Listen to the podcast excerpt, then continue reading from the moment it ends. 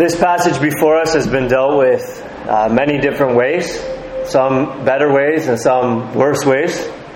Uh, let's start with some of the worst ways, making this uh, some kind of a, a, myth, some kind of an invention of a later author who, who wants to include it uh, not necessarily as a factual story, but as a symbol of how Jesus is a wonderful person. It's plain, just from a cursory reading of the text, that John doesn't intend for us to understand it this way. He says, he starts by saying, On the third day there was a wedding at Cana in Galilee. And then afterwards he says, After this he went down to Capernaum with his mother and his brothers and his disciples, and they stayed there for a few days.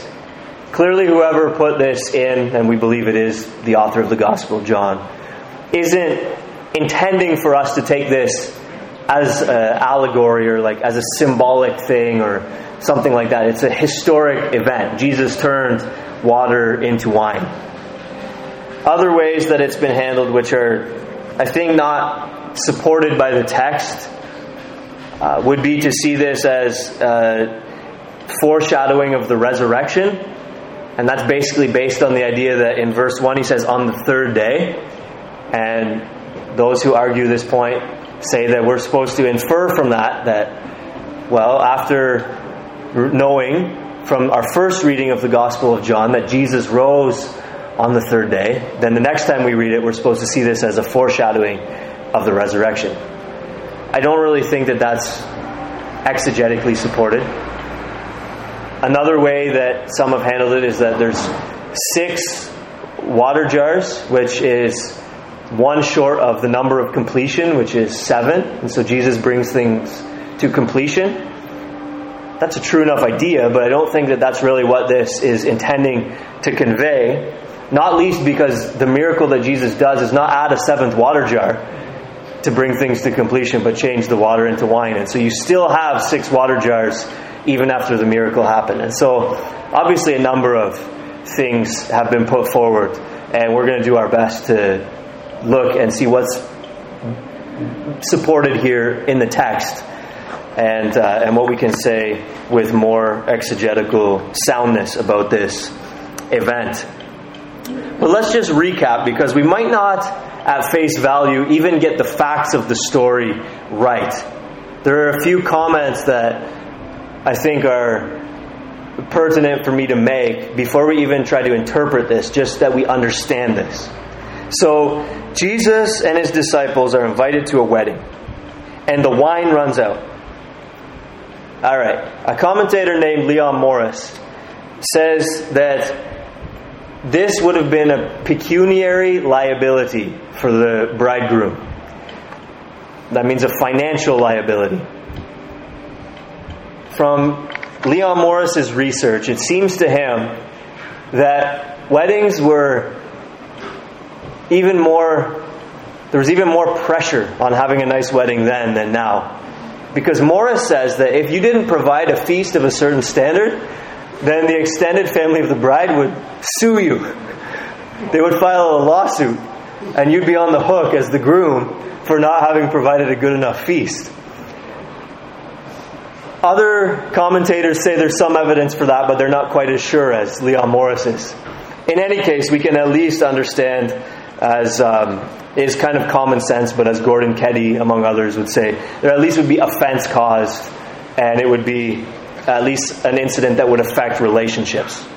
So if the wedding really gets messed up, uh, obviously there's going to be some tension and some some awkwardness, at least at the relational level. So depending on what degree of pressure this was, there was some pressure on the groom who should have provided enough wine uh, according to his society's expectations for all of the guests at the wedding. So, with that in mind, we should note here that Jesus is not simply entertaining everyone with his special powers. He's not just doing a parlor trick. Jesus changing the water into wine is an act of compassionate benevolence. We should understand that as we read this story. Then, Jesus' mother goes to him and says, They have no wine. Remember, Mary had a visitation from an angel. The shepherds came and told her what the angels had said to them, and she knew that Jesus was special. And so she goes to Jesus asking him to do something about this. Obviously, exercising a measure of confidence in Jesus that he can actually do something about this. Who could blame her? And then Jesus' reply might really startle us. He says, Woman, what does this have to do with me? We need to understand as we go through that woman wouldn't have sounded so offensive to her or even to people who overheard him say that to her as it might seem to us. If my wife came and asked me something and I said, Woman, what does this have to do with me? We would interpret that to be a fairly rude and insensitive reply. It's not necessarily so, apparently. It's, it is, however, a, a term of a little bit of distance. Maybe something like sir. Right? And so, so if, if I went to my wife and asked something and she said, I don't know, sir, I mean, that would be strange, but it wouldn't really be impolite per se. But there would be a little bit of relational distance conveyed. It's not sweetheart or something like that. What Jesus is doing here is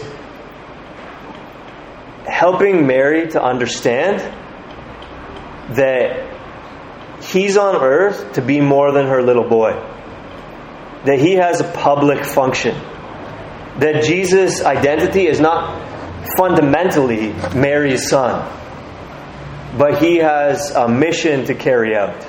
He has a responsibility from God to carry out. And so he's he's putting this arm's length distance between himself and his mother, saying, I'm not really here to do your will, mom, but I'm here to do God's will. That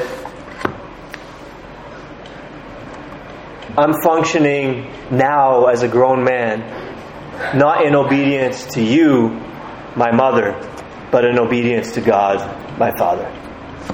And that is what is in view when he says, following on the heels of that response, My hour has not yet come. He's basically saying, I'm not going to do whatever I'm going to do on your timing. I'm going to do whatever I'm going to do on my timing. We'll remember later when his brothers ask if he's going to the feast, and Jesus says, Not yet. Right? But then he goes. Right? Because the point that he's making with his mother and with his brothers is I don't jump when you say jump. I jump when my Heavenly Father says jump. So that's what he's saying here in this section. So it's just a little, it's a polite but a firm response. Like, Mom, I'm not here to do your will. I'm not your little boy. I'm the Messiah. I'm the Son of God. I'm going to act in that function, in that capacity. John Calvin says, He reproves his mother for unseasonable haste, but on the other hand gives reason to expect a miracle. Isn't that true? He says he doesn't say no, I'm not going to do it. He says it's just not the right time yet, mom. So then she goes and says to the servant, "Do whatever he tells you."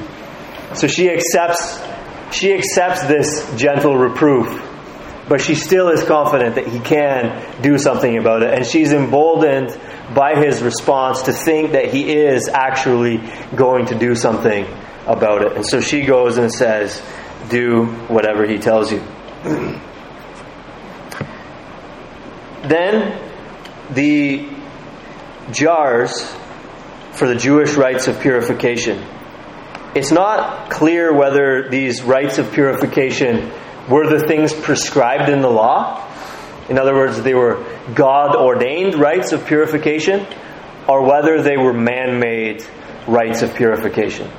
You'll remember in Mark chapter 7, as well as an account in Matthew, Jesus and his disciples eat with unwashed hands in a way that is frowned upon in Jewish society, but in a way that's not actually violating any of God's laws. And Jesus rebukes those who are his critics in that situation, saying, You teach as doctrines the commandments of men. So we know by this time that the Jews had made up some additional things. on top of what God had said, this is what you have to do. The Jews had come up with some of their own rites, which were basically man made. So we don't know whether these were rites of purification, whether these jars were for rites of purification instituted by God, or whether these were for rites of purification instituted by the Jews. But in any case, we understand that that was their purpose there. There was water there for some ceremonial washing. The servants take out some of the water, now become wine, and bring it to the master of the feast. Now, what's the master of the feast's role in this story? Why is he included in the retelling of this? Why doesn't John just tell us that Jesus turned some water into wine and leave it at that? But he, he relates this detail that the ma- they brought the wine to the master of the feast, and then there's this comment from the master of the feast. We're going to look at the master of the feast comment in a few minutes. But his role, who it was, who he was, is significant to us in that he was the most qualified person there in terms of his expertise of how good the wine was. This is what uh, Herman Ridderbos suggests to us in his commentary.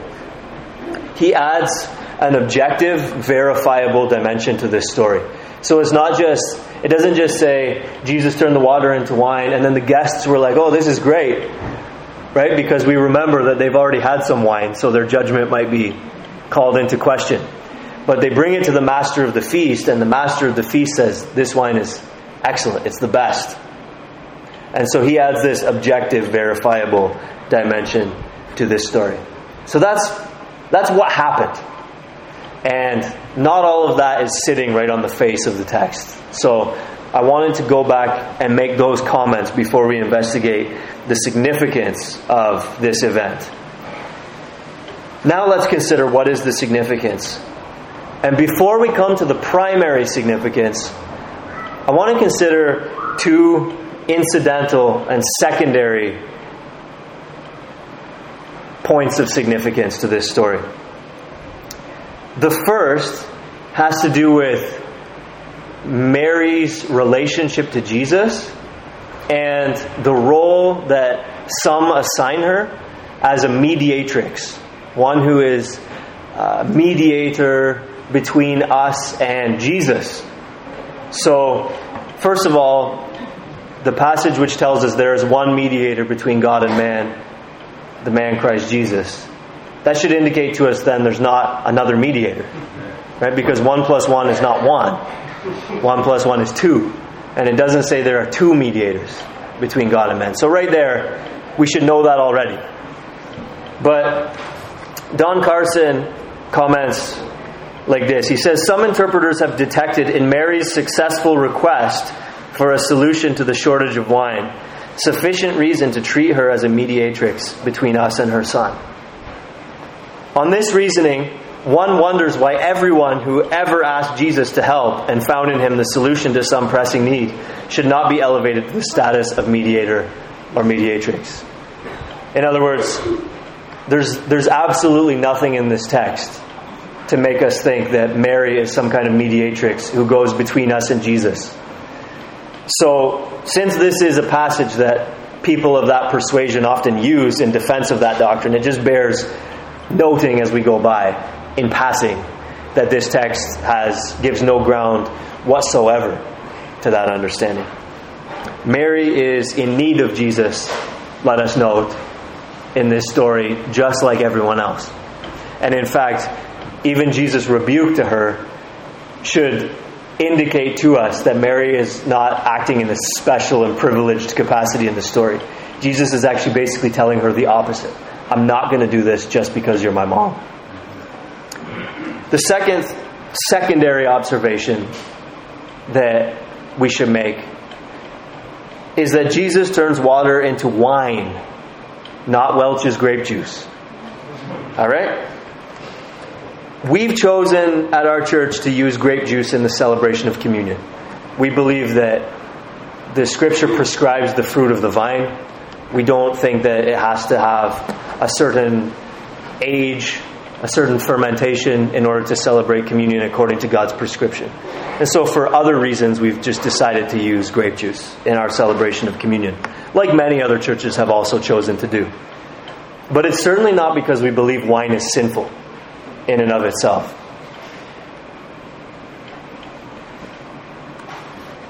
We see in this text in the master of the feast comment in verse 10 everyone serves the good wine first and when people have drunk freely then the poor wine.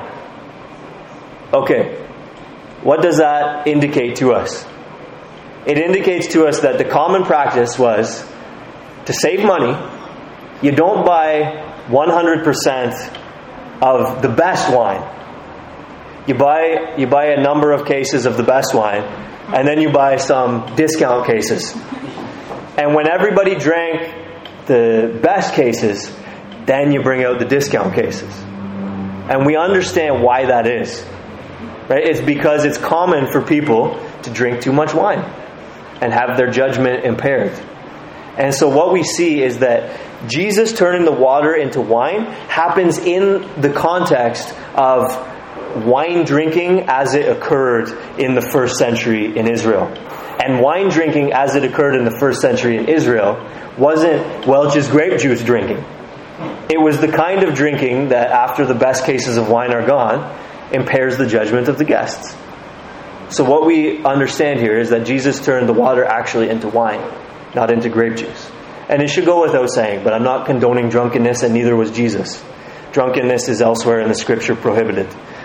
But uh, just like when you pay your employees, you're not responsible for what they do with their money.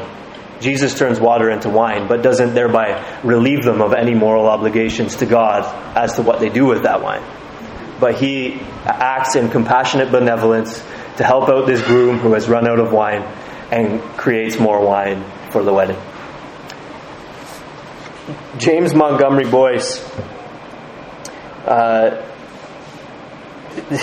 has this comment on this passage, which I think is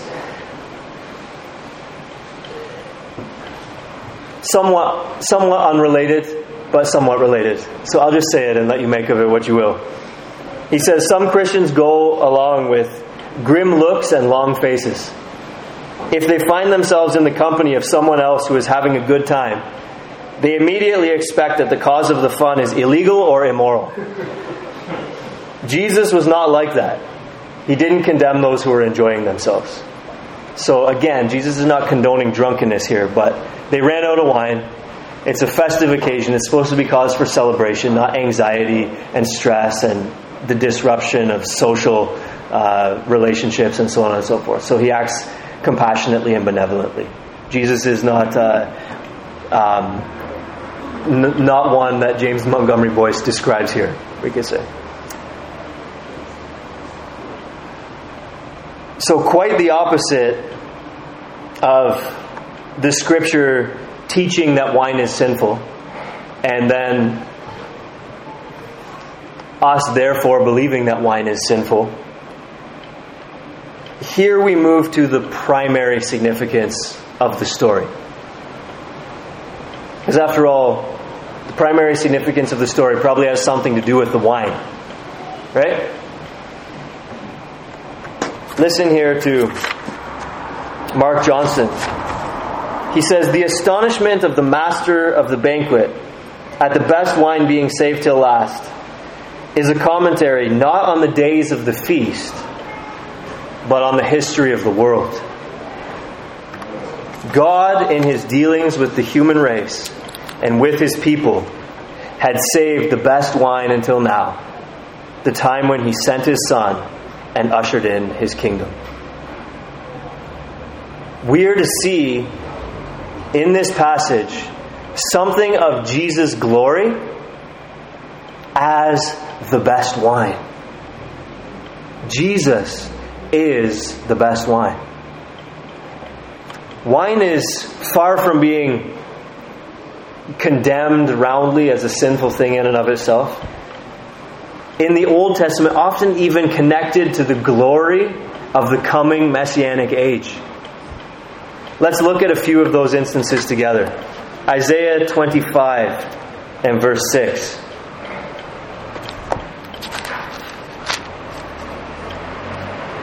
On this mountain, the Lord of hosts will make for all peoples a feast of rich food, a feast of well aged wine. Again, it's not grape juice, it's aged.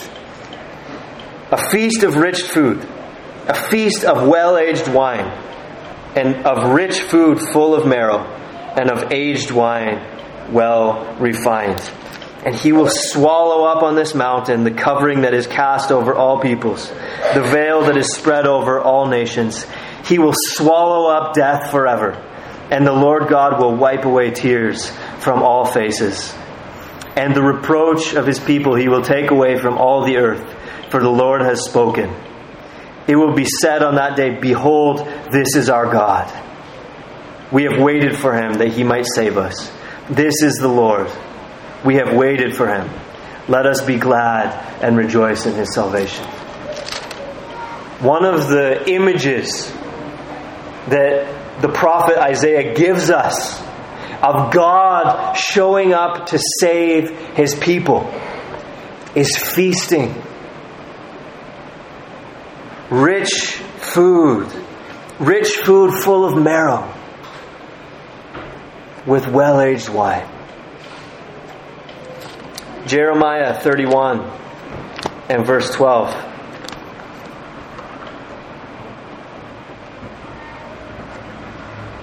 Let me just begin though at verse 10. Hear the word of the Lord, O nations, and declare it in the coastlands far away. Say, He who scattered Israel will gather him, and will keep him as a shepherd keeps his flock. For the Lord has ransomed Jacob, and has redeemed him from hands too strong for him. They shall come and sing aloud on the height of Zion. They shall be radiant over the goodness of the Lord, over the grain, the wine, and the oil, over the young of the flock and the herd. Their life shall be like a watered garden, and they shall languish no more. Then shall the young women rejoice in the dance, and the young men and the old shall be merry. I will turn their mourning into joy.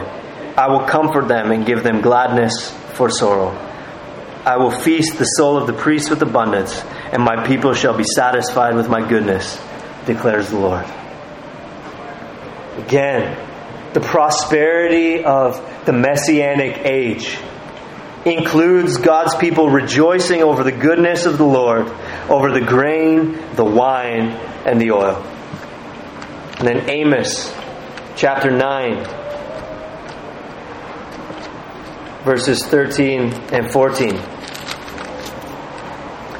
Behold, the days are coming, declares the Lord, when the plowman shall overtake the reaper. You know the image there? It means they're still bringing in last year's harvest when they're trying to plant a new seed. They haven't been able to gather it all up yet. And the treader of grapes, him who sows the seed. The mountains shall drip sweet wine, and all the hills shall flow with it. I will restore the fortunes of my people Israel, and they shall rebuild the ruined cities and inhabit them. They shall plant vineyards and drink their wine. They shall make gardens and eat their fruit. I will plant them on their land, and they shall never again be uprooted out of the land that I have given them, says the Lord your God.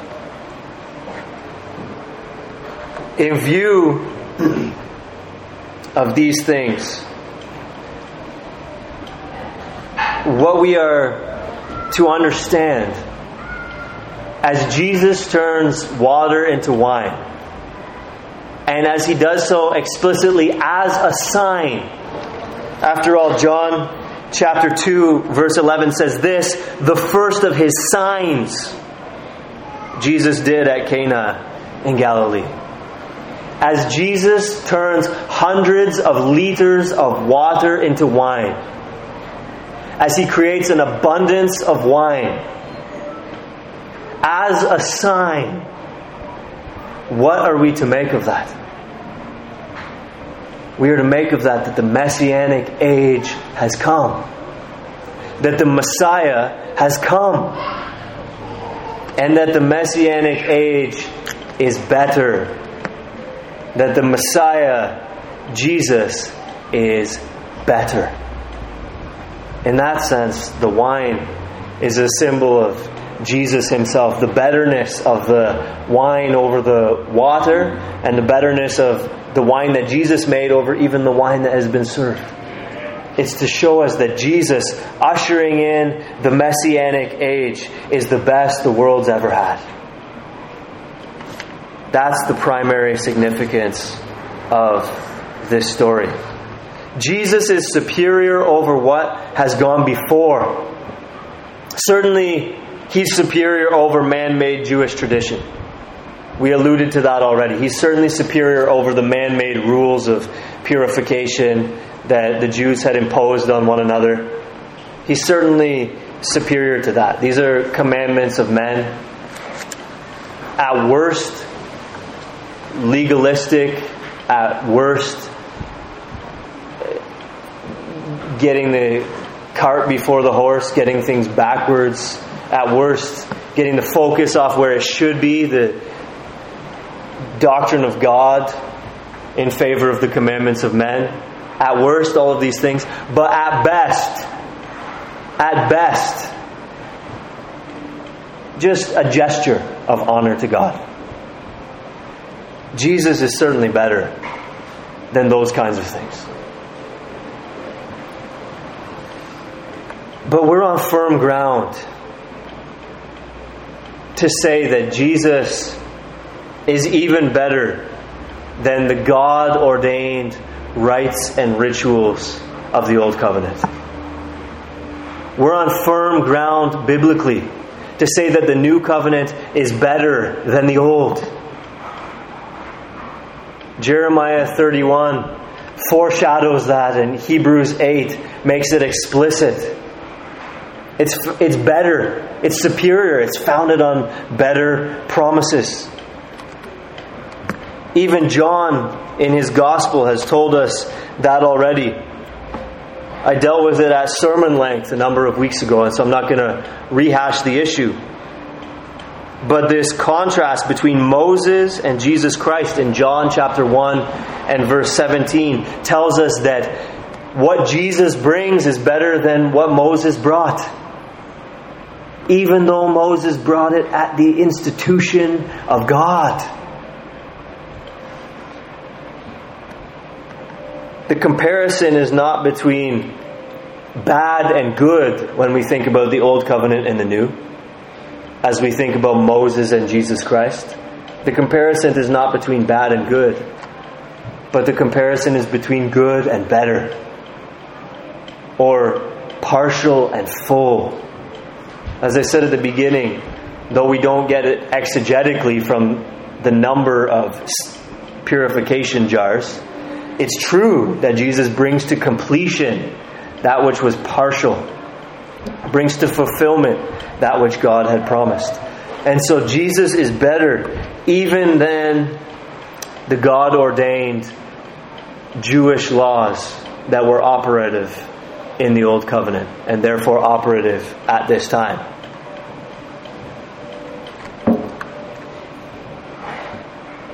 Now, here's where I want to draw some implications for us. If Jesus is better than the God ordained Jewish law, then Jesus is better than everything that had gone before in any nation. Because the Old Covenant was the best thing going in its heyday. There wasn't anything better in the land of the Philistines. There wasn't anything better in the land of the Ammonites. Yahweh was not one God among many who offered some blessings and some benefits, but if you if you wanted, you could shop around and find another God who might be as good or better. So if Jesus is better even than the God ordained rites and rituals of the Old Covenant, then Jesus is better than anything that had gone before in the whole course of human history. Which is why Mark Johnson, who I quoted earlier, said that the commentary, you saved the best till now, isn't just a commentary on the feast, but is meant in its place, in its context in John's Gospel, to help us see that God has saved the best till now.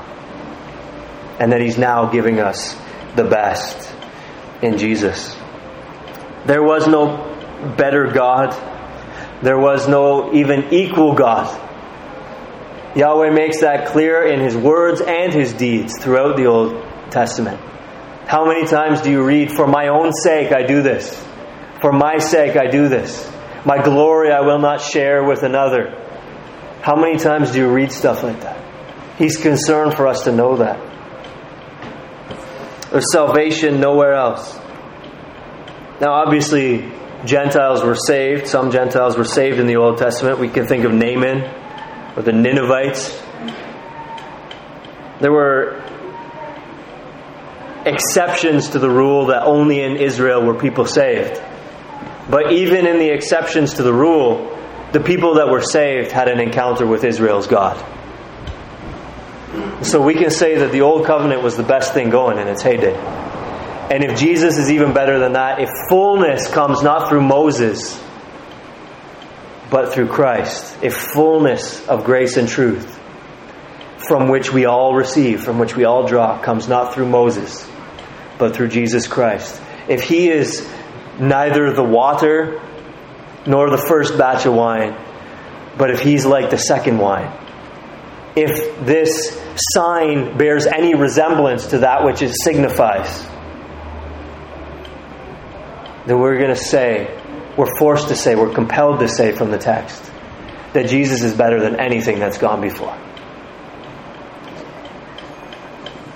Now, if Jesus is superior to everything that's gone before, including God's own system, and if in Jesus God has given us the fullness of that which He intends to give us, from His fullness we have all received. Jesus is full of grace and truth. As we talked about a couple of weeks ago, even as we um, uh, pardon me, as we talked about a couple of weeks ago, even in Colossians, it says, the full in him the fullness of God was pleased to dwell. And we saw that that's a dispensatory communicative fullness, as John Gill said. It's for us. He's full in order that he might pour out from his fullness upon us. If Jesus is the fullness of what God has to give us, then there's nothing better outside of God's dealings with mankind. And there's nothing better than God's dealings, better than Jesus inside of God's dealings with mankind. And so Jesus is then not only superior to everything that comes before him, but Jesus is superior to everything that comes after him. Jesus is the fullness of God's goodness to us.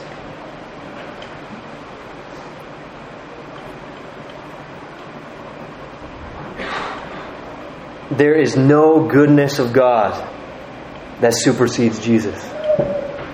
Even as we saw a few weeks ago, as I was preaching on Jesus and the baptism of the Holy Spirit, the blessing of the Holy Spirit doesn't supersede Jesus. It's through Jesus that we receive the Holy Spirit. Jesus and all that comes to us in Him is the fullness of what God has for us. There's no next thing coming after Jesus. Jesus is, as I've said before, the last station on the train track. The train stops there and everybody has to get off because it's not going further. If Jesus is better than everything that went before, and Jesus is the fullness of God's dealings with us, then Jesus is better also than everything that comes after. In summary of everything I've said so far, then, let me repeat what I said to you a few minutes ago. Jesus is the best the world's ever had. Jesus is the best the world could ever have. Jesus and all that comes to us in Him, through Him, by Him, in the covenant which he mediates. Jesus is the best the world's ever had. Nothing Satan has come up with has been better. Sin is not better than God. Nothing we've come up with has been better. You could think of maybe things that are not sinful, but things that we've done or invented, maybe technology, communication, cell phones, travel, whatever. You can you can use your imagination. Nothing we've come up with has been better. And none of God's gifts have even been better. Again, as I as I just said, Jesus is the fullness of what God has for us and everything that comes through him. He's the last stage of redemptive history where God's not making more promises about future ages, but is bringing to fulfillment that's which He's promised since the beginning. None of God's gifts even have been better. Whether it be family, friends, whether it be the tabernacle sacrificial system of the Old Covenant, whatever it be, none of God's gifts have been better. Jesus and all that comes to us in Him is better than anything else. God has saved the best wine till now. In Jesus, we receive forgiveness. We have sinned against God. We've broken His commandments. We have, by any biblical measure, any way that you want to talk about God's standards, whether you want to talk about the Ten Commandments, we've broken them. Whether you want to talk about the two great commandments of love for God and neighbor, we've broken them. Whether you want to just literally list all of the imperatives in Scripture, we've broken them. We have sinned against God. We've incurred God's judgment. We deserve to be punished for our sin. And we are undeserving, of course, of meriting any blessing from Him. But Jesus has come and answered the demands of the law upon us. Jesus has come and obeyed for us. Jesus has come and borne in Himself the penalty that we deserve for our sin. And so that on Jesus' merit we are blessed. And by Jesus' death, God's wrath is propitiated. Jesus rose from the dead and ascended to heaven, where he pours out upon us all of the blessings of the new covenant. Nothing is better than that. We have not only forgiveness, but a new nature. God changes our hearts, makes us increasingly what we should be. He changes our fundamental desires and then He works with us throughout the course of our life to make us more and more conformed to the character of His Son.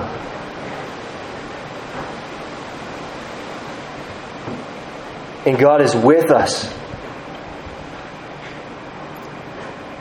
He has said, I am with you always, even to the end of the age.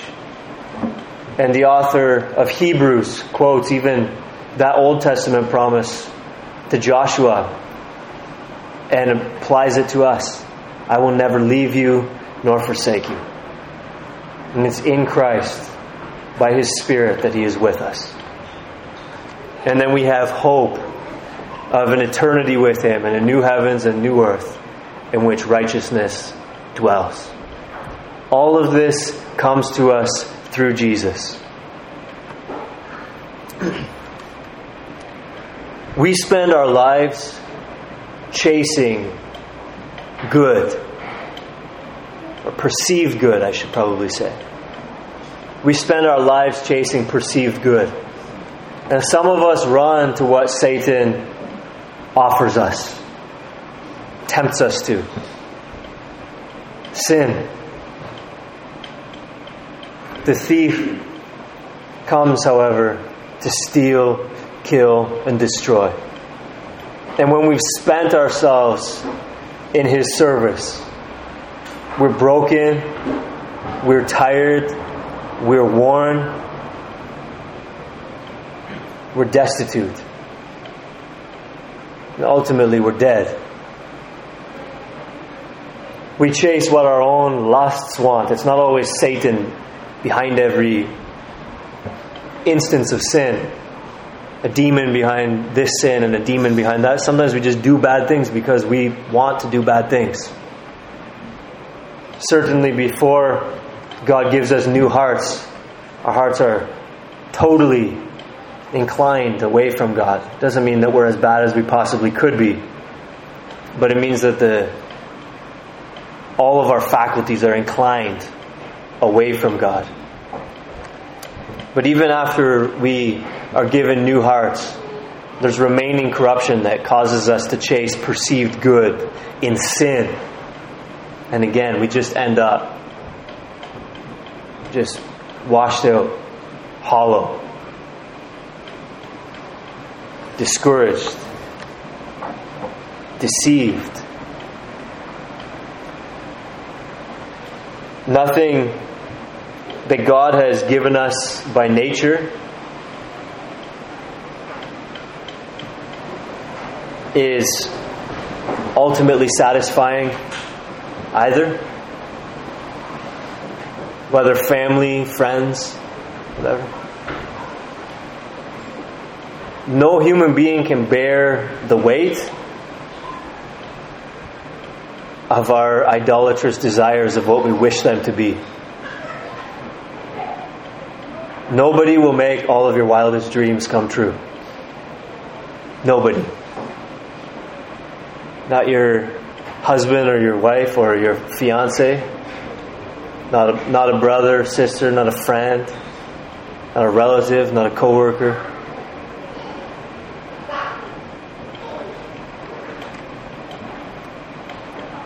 the beauty of nature, the richness that God has endowed this world with, is not ultimately satisfying. If we look to these things, we don't come up destitute the same way as when we pursue, pursue explicitly sinful things. What I mean is like it looks a little bit different to finish your life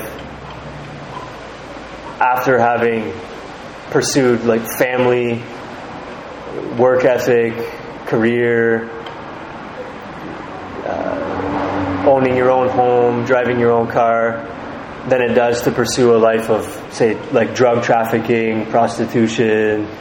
Right? You understand what I mean? But you still don't come up satisfied in the end. You might not be as destitute or as washed out as some, if you look kind of on a relative scale. But at the end of the day, it's true what Augustine said that our hearts are restless until they find their rest in God. God didn't come to us in Christ Jesus basically to meet our felt needs. In other words, to just scratch wherever it is that we itch. God didn't come to just affirm whatever our desires are and make our wildest dreams come true and whatever. That's. If we say that there's a God shaped hole in every heart, and we mean that, that's not a biblical statement. But if what we mean is that there really is a void in our being that none but God come to us in Christ Jesus can fill then that's a profoundly biblical statement. There is a God shaped hole in every heart. And trying to chase perceived good outside of Christ Jesus, the fullness that is in Him. Remember, He is the He's like the neck of an hourglass, or the, the base of a funnel, the bottom of a funnel, the narrow part through which everything good that our triune God desires to give us comes. If we're trying to get perceived good without it coming through the funnel, we find that in the end, what we perceived as good is not as good as we perceived it to be. That what we thought would be satisfying is not as satisfying as we thought it would be. And we're disappointed, whether it by whether it be by things that are explicitly sinful or whether it be by things that are permissible in themselves, but just not ultimate, like friends, family, career, whatever. We always come up short. There was a American football game a number of years ago. The Super Bowl, the championship game. And I realize that that's not a familiar game to most here. But you don't need to understand the intricacies to understand this. There's a line drawn on the field, and you got to get that ball across the line to score a touchdown. And one team was behind and needed to score a touchdown. And on the final play of the game, they made an incredible, incredible play. And one of their players had the ball and was rushing toward the goal line. And one of the defenders came and made an incredible tackle. And the ball carrier stretched out the ball because he doesn't have to cross the plane, just the ball. One of the ball carriers, the ball carrier stretched out the ball. And he came up about this short from the goal line. And they lost the Super Bowl. You can imagine, you don't have to enjoy American football to understand the disappointment that he would have felt and that that team would have felt as they came up short. At best, that's what a life spent chasing perceived good outside of Christ Jesus will be. You think you're making progress. You think you're getting there. You give it all you got. But in the end, you have that same sinking feeling as you stretch that ball out towards the goal line and come up short. Jesus is the best the world's ever had. The best the world's ever going to have. In Him, all the fullness that God intends to give us was pleased to dwell. From His fullness, we must receive grace upon grace. It's His fullness of grace and truth where we need to look for perceived good. It's in Jesus. You need to do something about your sin. You need to do something about its guilt, which places you under condemnation and will land you in hell.